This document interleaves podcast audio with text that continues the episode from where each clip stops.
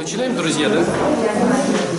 Вообще у нас сегодня вопросы священнику, но я бы хотел начать со своего вопроса-ответа, потому что очень много людей подходит, спрашивает, и я бы сейчас рассказал, мы бы как-то покрутили эту модель, а потом вы пошли уже дальше. Итак, есть такой запрос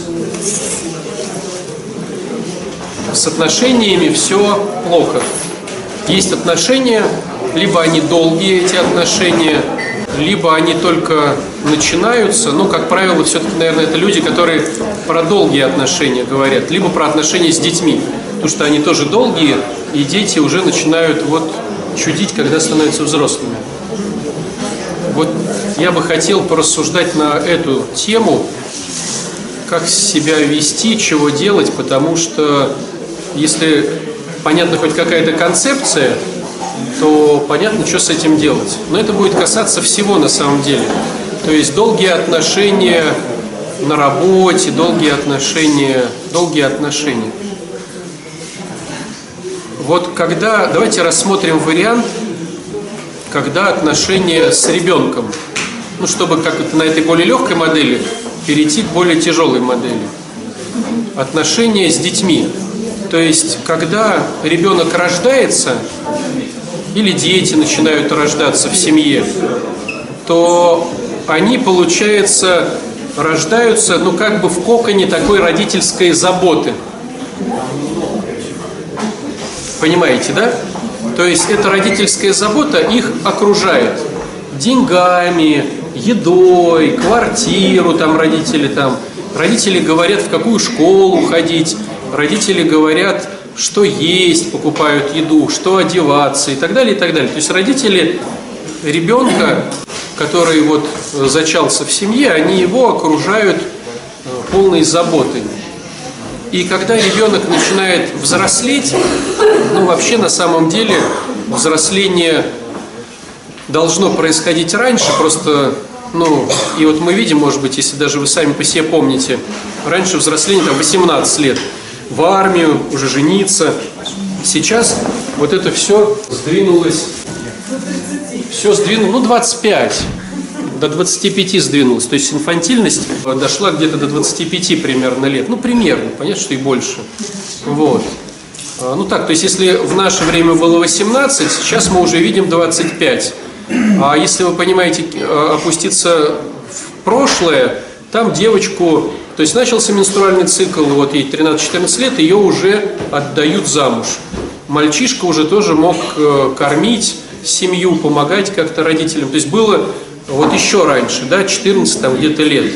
В этом плане вот это можно все сравнить с рождением ребенка у мамы. Вот представьте, есть женщина, да, она забеременела. И там тоже родился, да, вот, ну, младенец начинает развиваться в утробе. И она его тоже окружает таким коконом, но только уже физиологическим, да? То есть она его кормит, она дает ему температуру определенную, да? Она ему дает кислород, она ему дает, дает, дает, да? И в принципе ребенок до какого-то момента, находясь э, в животе у мамы, да, в очреве, он как-то развивается. Но хитрость заключается в том, что если он уже должен выходить на свет Божий, а не выходит, то это уже начинается патология. Ну и представим такую себе просто ужасную картину, то есть вот он не 9 месяцев, а там он уже год и 9 месяцев все в животе. Почему? Потому что, ну, маме уже так привычно. Ну, представьте ситуацию, если бы не природа выталкивала бы его из живота, а, допустим, размышления мамы, согласованное с размышлением ребенка, младенца. То есть, вот если бы у них была какая-то связь там телепатическая, ну сейчас фантазируем, и мама говорит, слушай, пора, наверное, сынок, там тебе выходить. Хотя, конечно, не хочу, потому что, в принципе, так уже нормально, ну, к животу я привыкла, но зато я вот э, делаю что-то по дому, а как там вдруг будет страшно. И ребенок говорит, конечно, мама, что мне там делать, мне страшно. Ну, представляете, такой диалог, вышел сумасшедший, да? И мы бы, наверное, видели бы примеры, что мама носит там трехлетнего ребенка. Но бывает, грудью кормят там до пяти лет, да, то есть вот до шести, там, до семи. Вот не то, что мода, я и видел и, и намного раньше, что вот дети гуляют, он говорит, мама, хочу есть. Ну, есть человек там здоровый подходит маминой сиське, начинает, ну, мама нормально, ребенок нормально, все другие ненормально реагируют, да, а им нормально. Ну, такое тоже бывает, наверное, вы тоже это видели. Но смотрите, здесь получается, природа выталкивает ребенка, все засиделся, а если у природы не получается, то приходит хирургическое вмешательство, да? Кесарево сечение, все, ребенок пошел. Но мы вот сейчас рассуждаем об этой забавной ситуации. А о чем мы о ней рассуждаем как о забавной, когда если эту метафору перенести на реальную жизнь, ребенок в семье, то тут все как-то по-другому. Вот ребенку 18 лет – и по идее он должен выходить из гнезда у родителей и начинать свою самостоятельную жизнь. Как это было у большинства людей с маленьким чемоданчиком в большой город, ну и все, и пошло. Поехало там. ПТУ, техникум, институт, армия, и вот что-то как-то. Почему такого не происходит? Потому что родители боятся, что с ребенком что-то будет не так. Мир суров, а мой-то малыш такой вот, он такой. Да его съест этот мир. Мальчик слабенький, девочку изнасилуют 80 раз в этой общежитии, в этом общаге, да? И родитель начинает придерживать этот плод у себя в коконе заботы семьи. А плод-то и рад этому. Плод говорит, да вообще здорово, за квартиру не плачу, Еду не парюсь, там в холодильнике вся что-то есть, шмотки какие-то выключу, даже и на карманные деньги что-то дают. А зачем, спрашивает ребенок. Есть, короче, такая интересная штука, может кто-то видел передачу, там вот эти вот из оперы там в мире животных, вот это вся, только иностранные, Discovery, там была передача про орлов, если кто-то смотрел, как вот у орлов происходит – в общем, э, так интересно, когда орлица выбирает себе орла, то есть, ну, получается, вот у них идет какой-то период, орлица одна, вокруг нее куча орлов. Кто же будет ее женихом? Она делает такую штуку, она берет э, с земли веточку, и когда вокруг нее куча орлов, она выкидывает эту веточку из клюва в воздухе. Кто-то из этих вот кандидатов в депутаты подхватывает эту веточку и отдает ей. Она это делает несколько раз. И если вот этот вот орел, такой молодец, хватает один и тот же эту веточку, бывает веточка падает. Эти все лопухи, ну, как бы вот. И она смотрит на того, кто подхватит, причем несколько раз, эту веточку. И тогда выбирает его в женихи. У них рождаются дети, ну, вернее, они начинают высиживать детей, они вдвоем делают, значит, вот эту вот гнездо. Смотрите, как интересно. И потом, когда они сделают гнездо, они свой пух выдергивают из себя и выкладывают, чтобы было мягко птенцам. И когда птенцы, значит, родились, им очень мягко. Проходит время, и родители выкидывают из гнезда пух, чтобы им стало все менее и менее комфортно, и они вот понимали, что здесь не так все интересно. А потом, потом, смотрите, зачем эта веточка-то нужна? Орлица берет еду, где-то там находит, отлетает на какое-то расстояние, не кормит этих, они голодные, и при них начинает есть издалека, чтобы замотивировать орленка вылезти из гнезда но он еще не соображает, что ему надо раскрыть крылья и полететь. Так вот, папа нужен для того, чтобы подхватывать этого лопушка, который не понял, до тех пор, пока крылышки сами не раскроются. То есть, если папа был бы выбран сам лопухом, то весь, значит, э, насест там, короче, помер бы, разбился.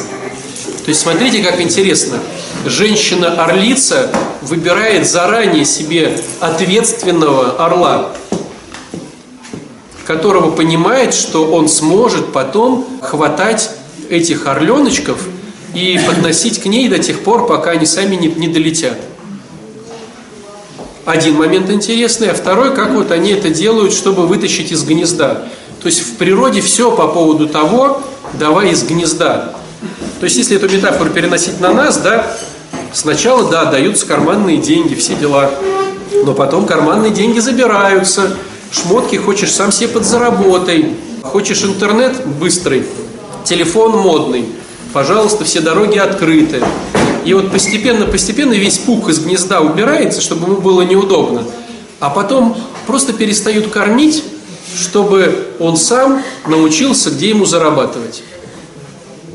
Но у нас история про то, что умрет наш ребенок, но сейчас вот никто не слышит же, да, что вот умирает кто-то от голода, становится бомжом там каким-то. Ну, дети, как правило, выпрыгивая из гнезда, все-таки включают свои крылья и чего, подзаработал на коммуналке комнатку за 8 тысяч или с другом там, с подругой где-то начали жить.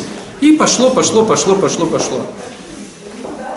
То есть родительская опека, она нужна, пока ребенок развивается в животе.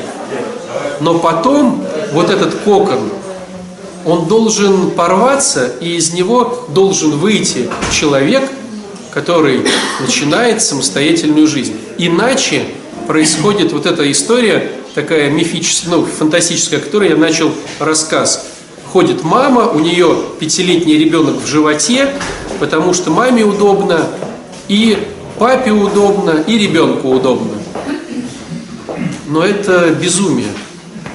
Вопрос. Давай.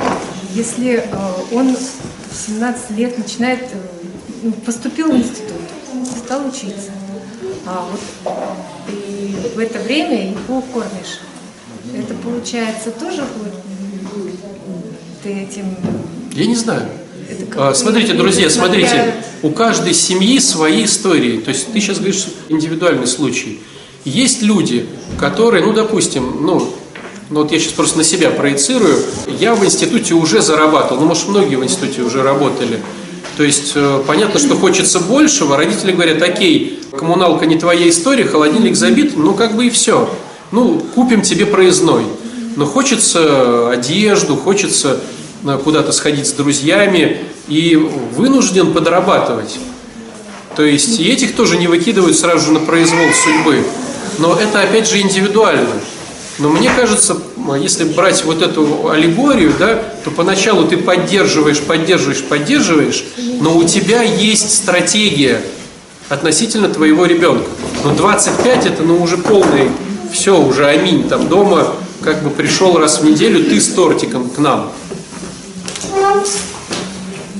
Но идет стратегия, потому что кто-то виден из детей, но это знаете, как вот говорить про то, когда исповедовать детей.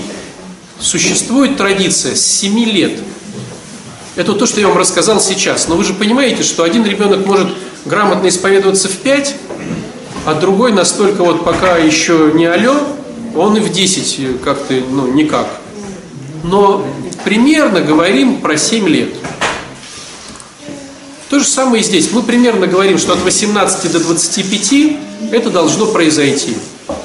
У кого-то бывает и в 16 ребенок уже зарабатывает денег больше, чем родители. И начинает их кормить. У кого-то учится, ну то есть, э, да, кто вот может поднять руку, кто-то уже э, наркотики продает и кормит свою семью. Ну, я говорю про примеры нашего прихода. В 16 лет этот барыга уже вовсю кормит свою семью, себя одевает, родители подключаются зависимость, они понимают, что это плохо, но он одевает и маму, и она говорит, сынок, эх, последний раз ты мне сумку от Брио не даришь, последний раз. Вот. Ну, это примеры нашего городка, да? Вот. В других, наверное, более конструктивный пример. Но бывает. Вот. Но я сейчас это все веду от простого к сложному, потому что мы переходим постепенно к истории отношений вообще взрослых людей. И вот здесь происходит такая интересная штука. К сожалению, почему говорю к сожалению э, так оценочно? Потому что, ну, на мой взгляд, это деструктивная получается тема. К сожалению, либо сразу изначально партнеры ищут друг друга, чтобы одному войти в кокон, а другому создать этот кокон. Либо постепенно в отношениях так получается, что была семья, но один создает кокон, а другой в него залезает. Кто создает кокон, если это мужчина, это он становится папой, если женщина, она становится мамой. Тот, кто влезает в этот кокон, становится либо сыном, либо дочкой. Понимаете, да? Либо изначально человек ищет себе маму, а мама ищет себе сына. То есть чисто биологически они муж и жена, да? Но я видел ситуации, когда изначально, прямо вот изначально, в чей кокон бы влезть.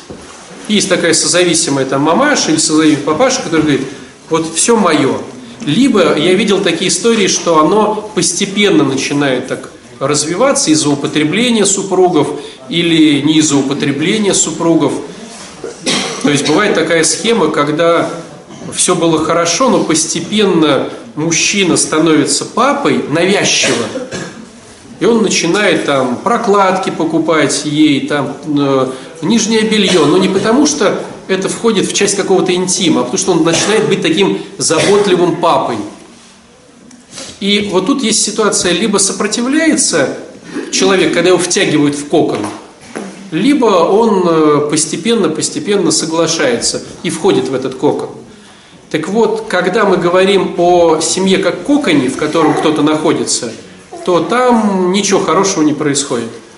То есть все равно это отношение родителя ребенка, там нету ни интима, там нету ни взаимопонимания. Этот командует кокон, а, э, тот, кто в коконе, вынужден подчиняться. И вот, ну, оно, на мой взгляд, деструктивно. Конструктивный вариант – это есть отдельно кокон «я», отдельно кокон «другой человек», и мы лепим третий кокон под названием «мы». То есть есть «я» как личность, и это «я» как личность имеет право на то, что имеет право, на то, что хочет. На все, что угодно, в своих интерпретациях хорошо-плохо. Есть вторая личность, ну, сфера возьмите, да, она подлетает к этой сфере, и если ее устраиваешь ты как личность, она говорит, ну здорово, давай вместе рядом вот кружить. Потому что, ну, бывает, ну, кто-то скажет, а я там убиваю людей. Ну, ты подлетел к кокону, к сфере другой личности, а эта личность говорит, я убиваю людей. Ну, разные бывают причины. Он снайпер, допустим, я может, делился как-то, слышали, пришел человек э, на исповедь, снайпер, и вот он снайпером был там, где-то в горячих точках, приехал сюда в МВД и стал снайпером э, в каком-то подразделении силовом. И первый раз он убил человека, но на гражданке. И вот его исповедь заключалась в том, что вот там-то вроде как бы официально мы хорошие, они плохие. Но есть какая-то история. А здесь, говорит, идут все по гражданке, я лежу где-то на чердаке. Мне говорят, объект выйдет, одет в зеленую куртку, его надо ликвидировать. Я, говорит, не знаю.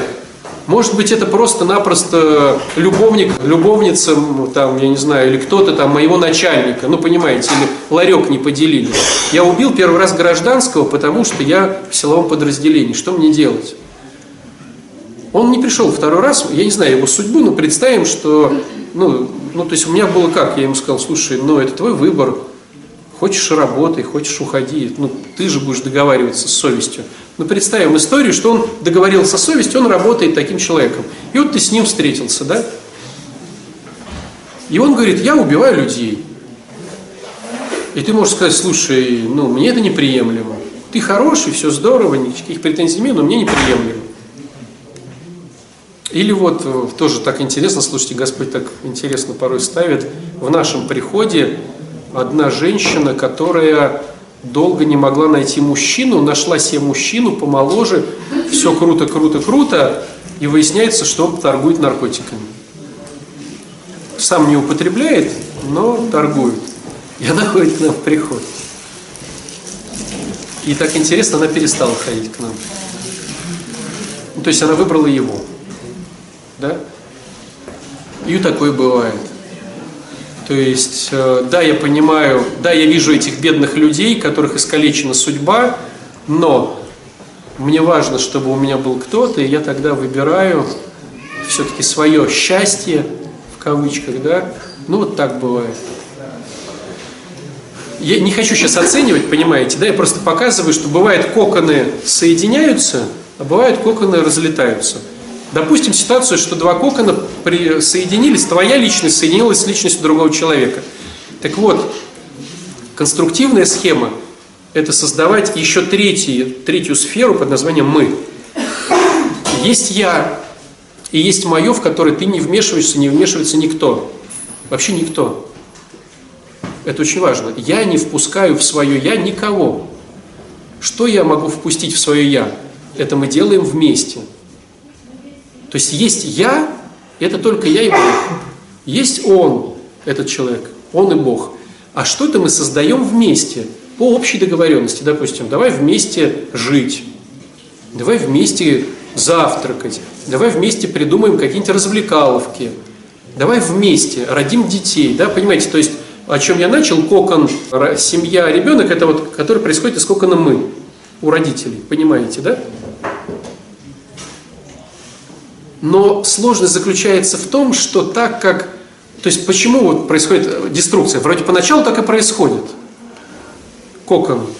Я, кокон, там, партнер, и мы что-то начинаем вместе там. Ну, как период ухаживания. Давай вместе пойдем в цирк. Давай вместе пойдем там на концерт. А почему потом один кокон начинает втягивать другой в себя? Почему вот одна сфера начинает втягивать другую? Потому что в детстве произошла какая-то травма от родителей. Либо краткосрочная, либо долгоиграющая травма. И мне страшно, что если кто-то сейчас станет моим родителем, я опять окажусь внутри кокона и буду подчиняться, и это навсегда. Поэтому я сделаю все возможное, чтобы самому стать коконом. Я буду контролировать ситуацию. И я эту ситуацию контролируя, не допущу, чтобы надо мной было насилие. Я так не говорю, но я так подразумеваю. Если он станет лидером, это может привести к насилию. И тогда я становлюсь коконом, который втягивает этот, более слабый. Но самое интересное в этой игре, что если он не хочет, мы разойдемся, да?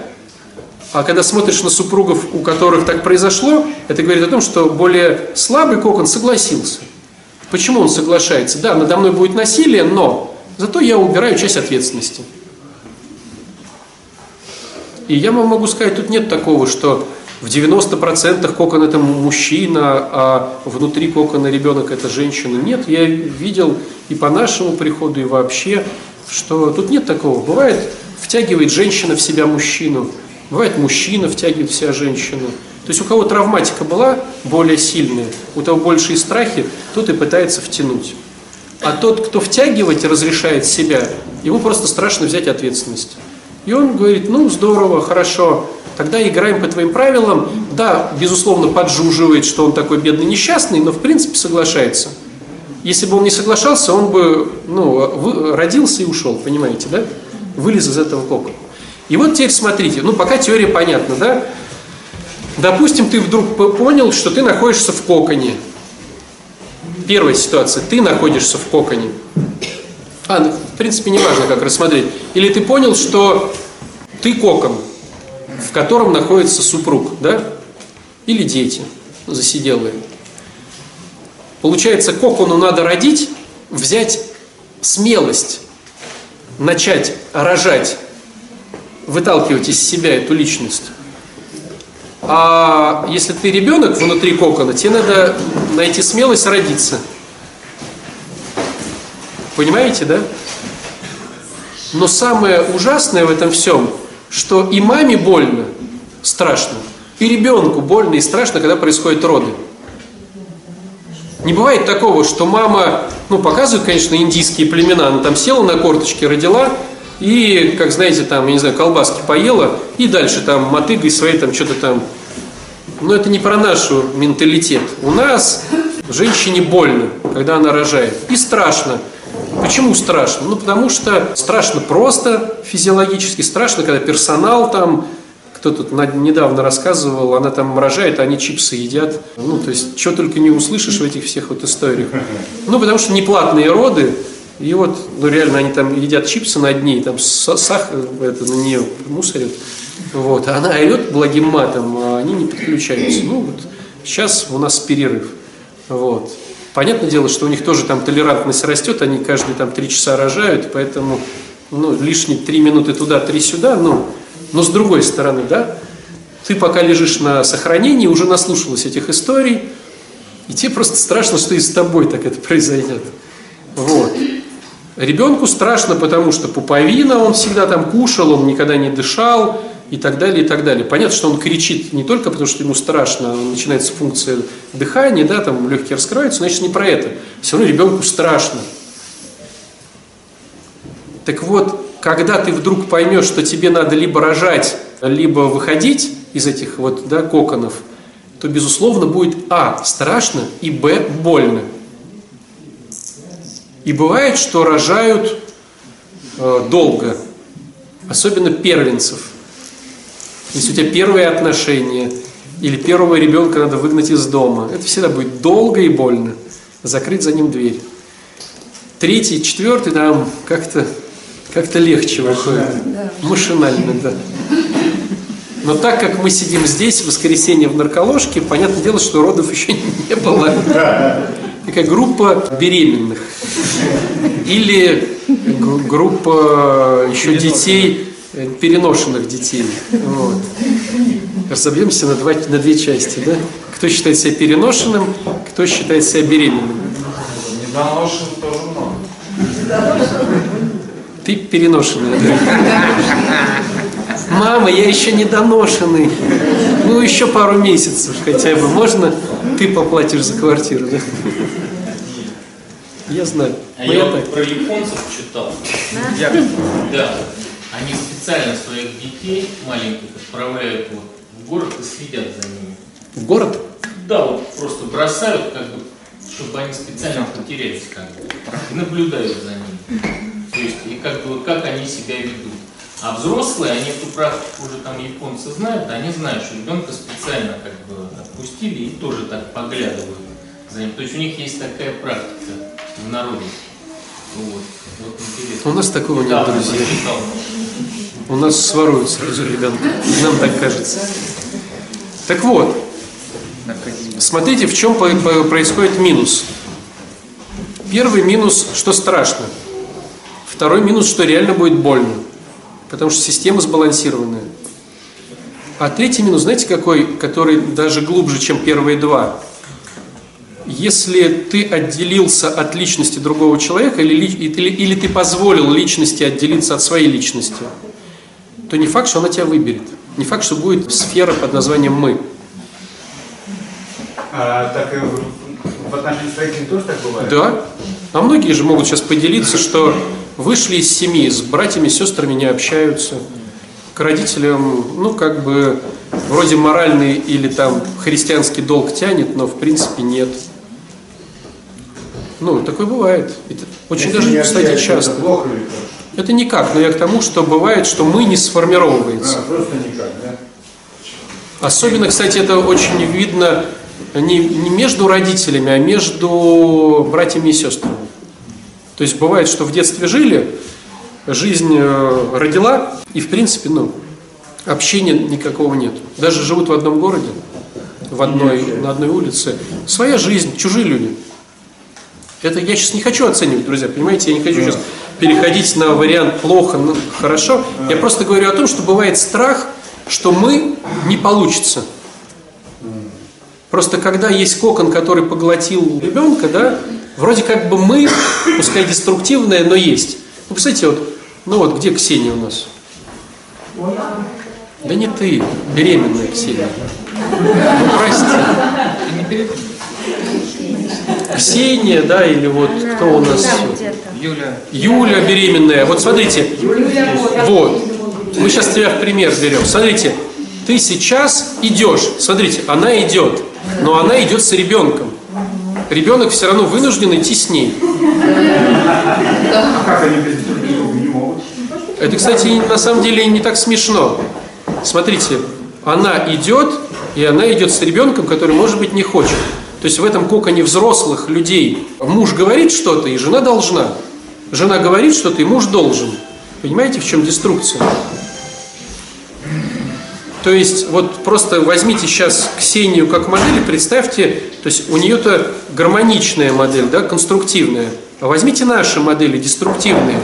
Идет пузатый муж, мужик, а жена в нем сидит, и она должна идти туда, идти сюда, есть то. Вот сейчас Ксения съест, там, я не знаю, пряник, и ребенок хочет, не хочет, тоже съест пряник. Понимаете, да? А он, может, хочет творожок, я образно говорю. А вот этот вот пузатый дядька, он покупает что-то в магазине, и жена должна это есть. Или жена эта пузатая покупает что-то, и муж должен есть. У меня так было с мужем. Я вот тележку кладу. тут у всех так. Продукт, а он вытаскивает, говорит, нет, мы это здесь не будем. Вообще ничего туда не кладет. Сам выкидает. Ну вот так. И здесь есть такие красивые оправдания. Муж может оправдываться религиозностью. Я же глава семьи. Ну вот эта вся история. Жена может говорить, он сам дурак, не выживет без меня. Я его спасаю. Он же у меня слабенький на голову. Ну то есть истории могут быть разные, чтобы оправдать и того, и другого. То есть беременный оправдывает себя, что он носит человека, а человек внутри этого живота оправдывает, что он носится. И по большому счету, вы знаете, в принципе, некоторые доживают до старости и умирают вместе. Это, кстати, страшная картина. Если умирает беременный, да, то ребенку очень тяжело. Может, видели такие ситуации? То есть, ну, допустим, жена вот так вот была этим человеком, она умирает, а муж без руки вообще такой, ну, он все не приготовить ничего не может. И он прям боится. То есть, лучше я умру первым, Потому что если ты умрешь, что я буду делать? Я даже не знаю, как квиточки за, за квартиру платить. То есть, если умирает беременный, то ребенку внутри очень страшно. Легче, когда наоборот происходит. Сначала умирает более слабый, а более сильный, ну, как бы переживает. Но я лишь хочу сказать к тому, что многие люди доживают до старости, и все. И говорят, они прожили вместе до старости. Долго и счастливо. Смотрите, смотрите, я не хочу быть оценочным. Я лишь говорю о том, что если ты засиделся, и тебе тяжело, если ты носишь, и тебе тяжело,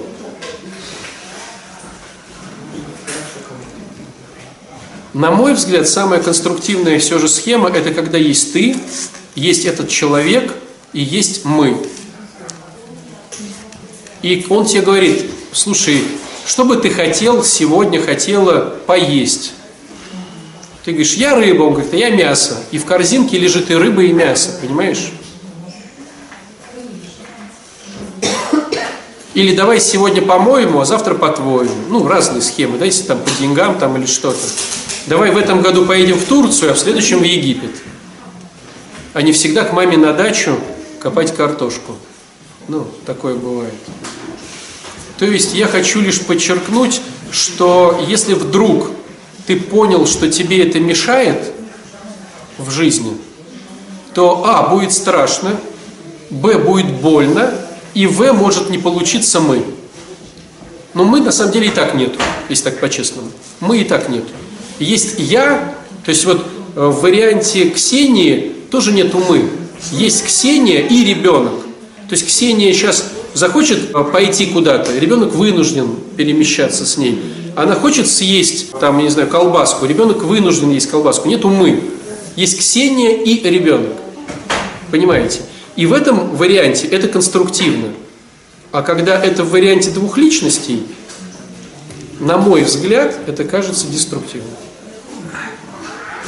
Но, повторюсь, в большинстве семей это происходит. Не бывает такого. Я вот уже это сказал, такого не бывает. Ну, во всяком случае, в нашем храме есть столько женщин, железный Феликс, которые говорят, слышь, недотепа, Еще ты мне будешь что-то говорить? на Бывает. не обязательно так Бывает.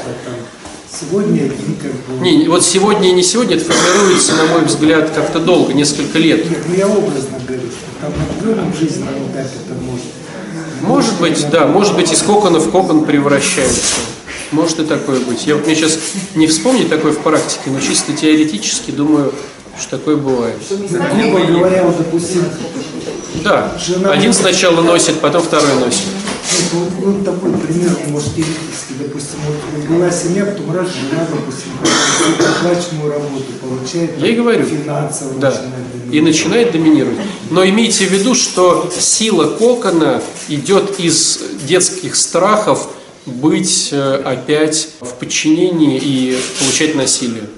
То есть почему этот кокон такой твердый? Почему все твои попытки, они всеми манипуляциями на свете пытаются удержать? Потому что человеку страшно, что над ним будут доминировать. Или он боится и понимает, что если будем мы, то не факт, что его и вообще выберут. Так я и все. А будем, а будешь ты и я. И не факт, что будем мы, и меня, может, вообще никто не выберет в этой жизни. Такое тоже бывает. А бывает такое, что ты кокон, из кокона его вот выталкиваешь, как бы, ну, А он сопротивляется. а он все равно вот тянется, вот, Да. вот щупальца свои вот так. Бывает. И такое. Ну, в твоей жизни, например, такое. Тогда надо звать хирурга. Да, и щупать. И святой водой, чтобы батюшка покропил пузо это. Но батюшка становится плохим для этого человека. Вот, друзья мои, я хотел поделиться вот этой просто такой ну, штукой, чтобы вы понимали как-то визуально всю эту историю. И если вы принимаете решение, что вы проходите страхи, боль, и не факт, что все срастется, то принимаете решение. Не принимаете решение, значит, есть какие-то все-таки более сладкие бонусы, которые вас в этом всем оставляют. Но мы начинаем принимать решения, когда сладкие бонусы тают. Понимаете, да? То есть, когда я понимаю, что... То есть, когда весы явно вот перекошены, то там не поговоришь. Мы начинаем думать о принятии решений, когда весы плюсов и минусов этих отношений начинают вот так вот туда-сюда ходить. А когда они начинают перевешивать, то мы уже начинаем действовать. Вот. Вопросы? Да, в интернете. Это вот э, Виктория, которая в Свечной, она все расскажет, где можно глянуть. Мгм. По сегодняшней притче, по отношению к этой притче, по отношениям дома к этой притче. Я вам просто сказали, что раз мы все здесь, то мы все беременные, там, или недоношенные, или переношенные. Получается, что если человек решил эту проблему, он просто перестал выходить в что ли, или будет? Но я могу сказать за то, как я наблюдаю большинство таких случаев. То есть, на мой взгляд, большинство решивших эти проблемы, они начинают э, ходить в красивые нормальные храмы около дома. И, как правило, им тяжело потом опять приходить в эту историю. Хотя есть меньшинство из тех, у кого получилось, кому нравится наш формат, они все равно ходят. Если нам очень нравится пофиг всё, Ты пока в ну,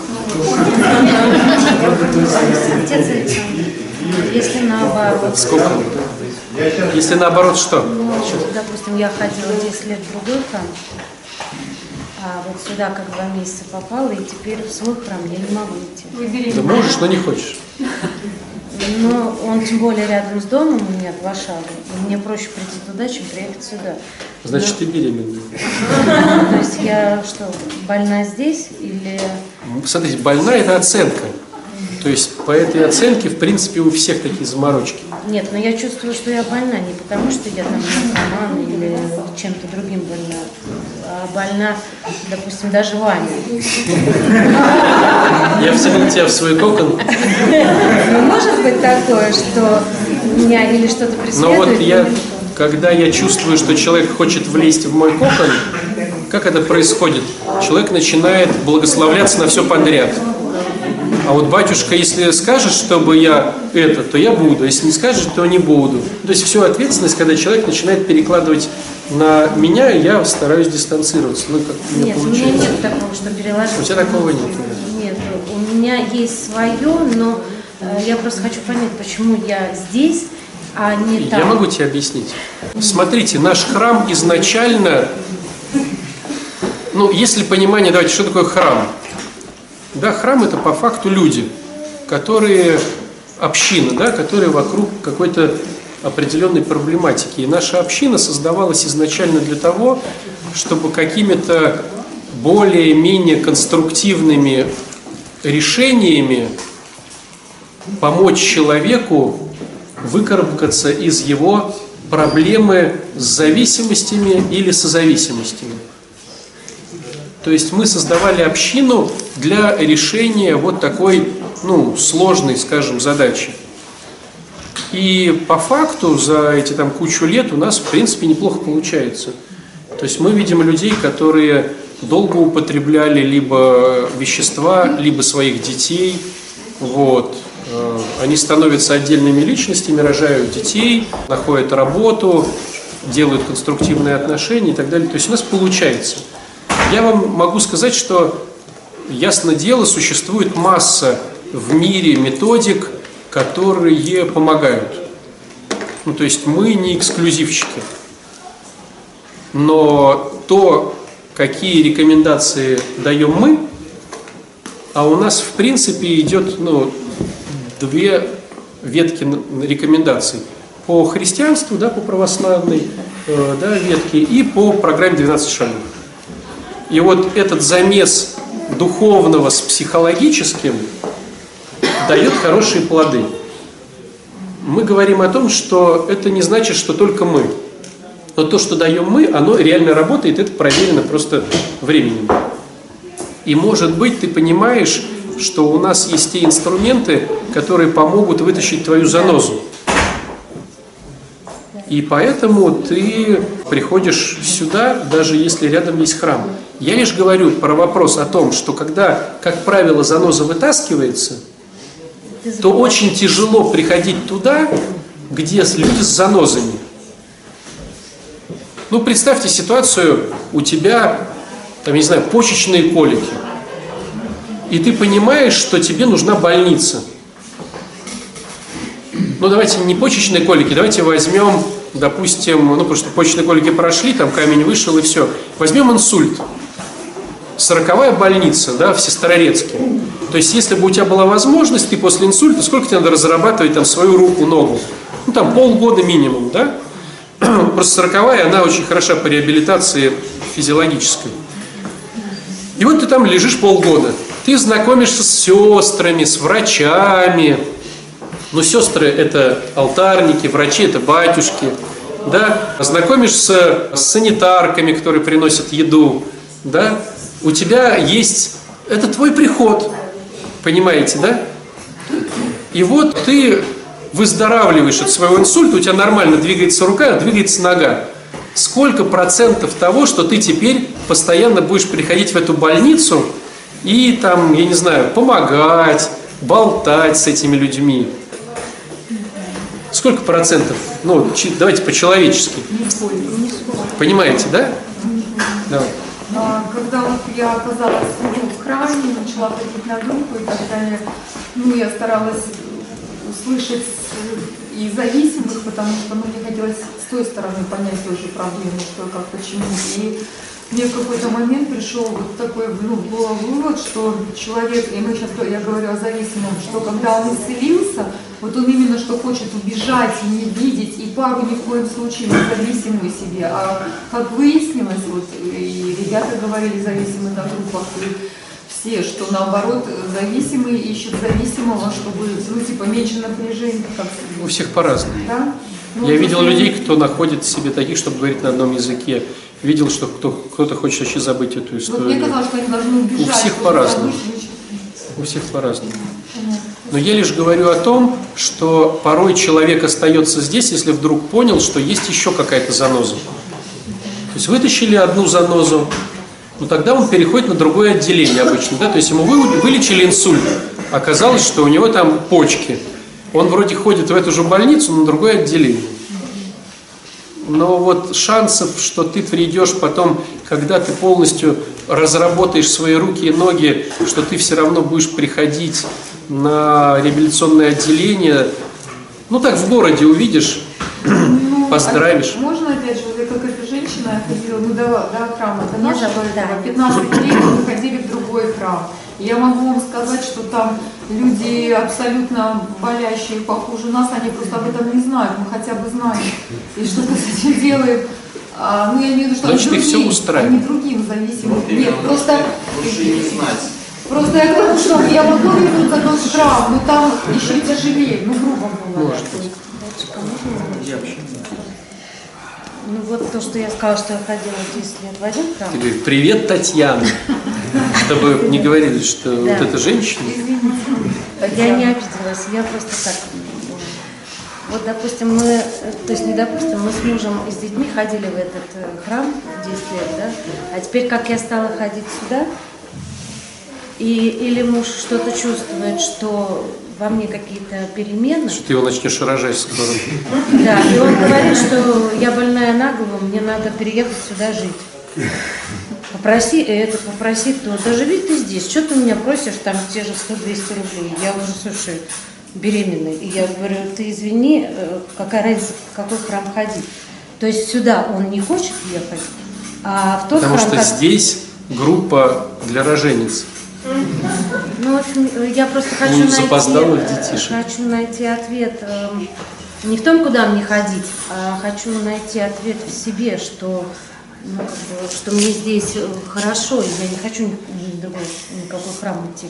А в душе у меня, как знаете, гложет совесть. Сходи ты в свой храм вместе с семьей. Почему Не ты- так. Вот не так. Как вы думаете, как?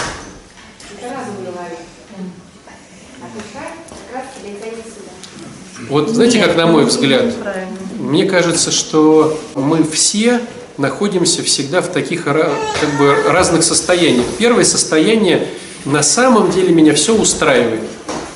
И не хочу ничего менять. Второе состояние, да ничего меня не устраивает, мне уже это все надоело, хочу менять.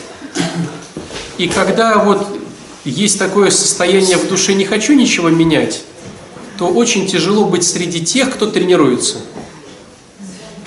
Ну реально тяжело зайти в спортзал, где вот там качаются, штанги поднимают, у них мышцы растут. И вот если там хорошо быть тому, кто тоже хочет расти. А если ты любишь, э, допустим, поесть на ночь пироженку, вообще не следить за едой, то эти люди вольно-невольно, ну как бы осудители твоего поведения. И рядом с ними тяжело. Получается, что а так как у нас не будет, не будет линейно вот это все идти, нам то тяжело, то полегче, тяжело, то полегче. Поэтому у нас перфорировано, все и ходят. Стало плохо, пойду потренируюсь. А, Стало полегче, что-то не хочу уходить. Стало тяжело, пойду, стало не тяжело. Постоянные прихожане, у которых просто больно. То есть боль является мотиватором ехать на Ваську. Стало полегче. Что мне туда идти? Вот и все. Но не ходят нормальные люди в городскую наркологическую больницу. А можно все-таки сказать, Вася? А вот вы дайте эксперимент, скажите, я, допустим, с завтрашнего дня буду служить, там, я не знаю, вот на там, Приморском районе. Сколько по факту здесь, если Людей, которым больно, они пойдут туда. Да, Вот возьми себя, Серег. да. Вот почему ты то ходишь, то не ходишь. Вот я как раз хожу в обычный, так Вот. называемый, В обычный и в сюда. наш. Давай. А когда Проанализируй себя. я прихожу Ну сюда. вот скажите. Дальше мой какой Когда что? Ну, когда, допустим, я хожу в такой храм и вот сюда, допустим. Ну, не могу сказать, что... Чувствую тягу, иду Си- на Ваську. Нет? Потому что там как-то, ну, для меня, Игорь Сочный, там вот действительно обрядовость и красиво все. Здесь как-то, когда мне надо что-то там над собой как-то поработать и съездить. То есть вы сюда приезжаете, Да, Да все это приезжают. Ну вот У меня не как раз понять. вопрос был выбора нет. Либо мы приезжаем, чтобы Есть батюшка сказал что-то, чтобы у них получилось. Давай вопрос свой. Андрей, Нет, Я хотел сказать, я, например, сюда прихожу, потому что мне здесь спокойно. Я говорю себе, что здесь лучше язык, как я. Я с вами знаком, знаете, вот мне. Вы, я говорю себе, вы понимаете зависимость от того, что вы священник. Вот. А я хожу еще в Казанский собор, но тоже с конкретной целью. Я туда хожу, там он огромный, и он давит на- своей огромностью и торжественностью на меня. Я хожу туда послушать, там пение хорошее. Мне оно нравится, я хожу, то есть я приду туда и послушаю пение. А здесь надо петь самому. Нет, это то пение, которое, пусть оно короткое, кусочками, но оно мне нравится. Потом я захожу туда, если у меня вода кончается, я захожу туда освященной воды. Или газету православную, тоже можно взять. И копеечку какую-то бросить. Без напряга, что там какая-то цена у этой газеты. Вот. Я тоже хожу в другой храм. Но с другой целью конкретно. То есть я но здесь не лучше, потому что здесь потолок ниже, здесь уютнее, здесь как-то добросердечнее. Тебе понравится на Серебрякова, там еще ниже.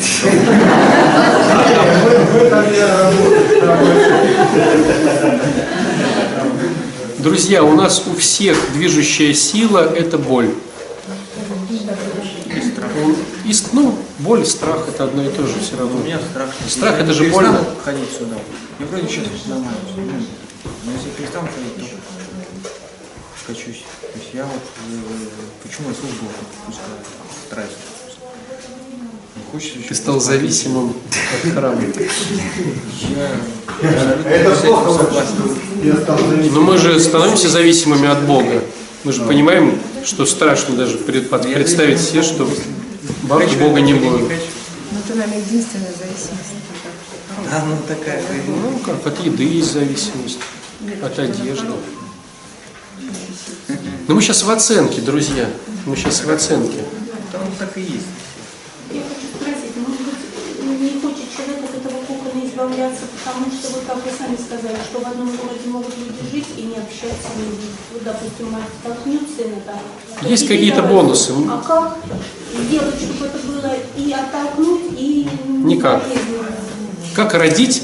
Давайте вот мы сейчас собрались роженицы. Как родить без боли и страха? В воде рожать. Родить в воде, еще больше страха, мне кажется. Все не доводить до этого. Так. Вот есть рекомендация сделать укол, понимаете? Вот в нашем храме только может быть такая рекомендация. Сделать инъекцию себе. Понюхать еще скажите. Понюхать.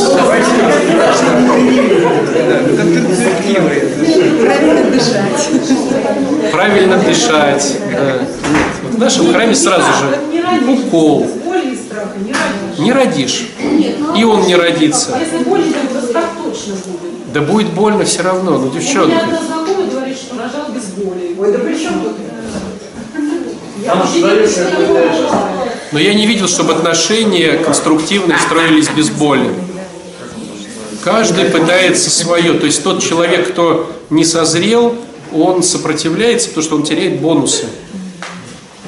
Либо бонусы контроля, если это роженец, либо бонусы ну, безответственности, если он внутри живота. То есть он теряет, он сопротивляется. Сопротивляться будет манипулируя. Манипулировать будет чувством вины, чувством страха, то есть угрозы, оскорбления, ну все что угодно. А кто хочет-то? Ну, Ну так а тут какой выбор тогда? Либо ты это, с этим коконом ходишь, либо Я ты бы рожал. человека. да, но можешь потерять. Бывает такая ситуация. Ну, смотрите, вот есть же ситуация, родители выталкивают на улицу своего ребенка наркомана, ну, допустим, Бывает же ситуация, что он на долгие годы обижается. И вообще не общается. Но если даже и общается, то все равно обижается. Ты меня выгнала в самый сложный момент. Ну и такое бывает, да. Я же про это и говорю. Может получиться так, что родил, и мы не получилось. Всем хочется, ну хочется же родителям, чтобы их дети приходили с внуками, вместе пекли пирог, спрашивали, что мамочка нужно, а давай мы вместе поедем отдыхать, мы вместе будем справлять Новый год. Ну, любому родителю хочется, чтобы родившиеся дети потом помог... устраивали историю мы. Но мы же знаем, что такого не всегда происходит. У кого-то есть, у кого-то нет. Это же нормально. А у меня в голове у кого-то так происходит, значит, это конструктивные отношения были до этого. Это оценка, понимаешь? Были они, откуда мы знаем? Не были. Ну, во всяком случае, в деструктивных отношениях такого, наверное, не- раз наоборот. Я не знаю, друзья. Мне кажется, что если ты начинаешь заниматься собой, то ты выстраиваешь свои конструктивные отношения. То есть ты всегда доволен. Понятное дело, что тот, если он не выздоравливает, он... Ну, это то же самое возьмите, вот если ты выстраиваешь отношения с Богом. Есть же понимание, что у тебя с Богом все будет хорошо. А если твой супруг, супруга или дети не выстраивают отношения с Богом, ты выстраиваешь, а они не выстраивают. Это же не значит, что если ты будешь счастливым, и им перепадет счастье. Они могут огрызаться, злиться, завидовать, мстить. Такое же тоже бывало. И в военное время, и просто вот. во- И есть, я же говорю. То есть всякое бывает. Вопрос же сейчас в том, что происходит в твоей голове. И я могу сказать, что в 95% мы либо перенашиваем отношения, либо не, не рождаемся в отношениях. То есть отношений как по факту нет. Вот смотрите, берем опять Ксению с ребенком. Есть ли там отношения у Ксении с ребенком? Вроде бы есть, но на самом деле их нет, потому что они вынуждены. Он вынужден быть в маме. А отношения конструктивные – это согласие обоих. Почему Господь не навязывает? То есть Бог же, ну, раз Он Бог, Он же мог сделать так, чтобы мы должны были Его любить. Понимаете, да? Но мы не можем, тогда отношений не будет. Самые классные отношения, когда у него есть выбор любить тебя, и он тебя любит, и ты выбираешь любить Бога и с ним общаться. Вот это здорово. А разве любить Бога это не заповедь? Это заповедь, но многие же не выбирают ее. Ну, по факту. Говорят, а я не хочу. Вообще никого не верю. Я без Бога. Такое же бывает. И он же не может навязать. Вот казалось бы, Бог, раз он Бог, он же должен тогда взять этого грешника, еретика и заставить себя любить. Ну, такого же нет. Я вот есть, я вот такой. Хочешь люби, хочешь не люби. Вот это здорово, когда тебя любят не потому, что ты навязал, а потому, что он выбирает так тебя любить. Это здорово. Мне кажется, это конструкция.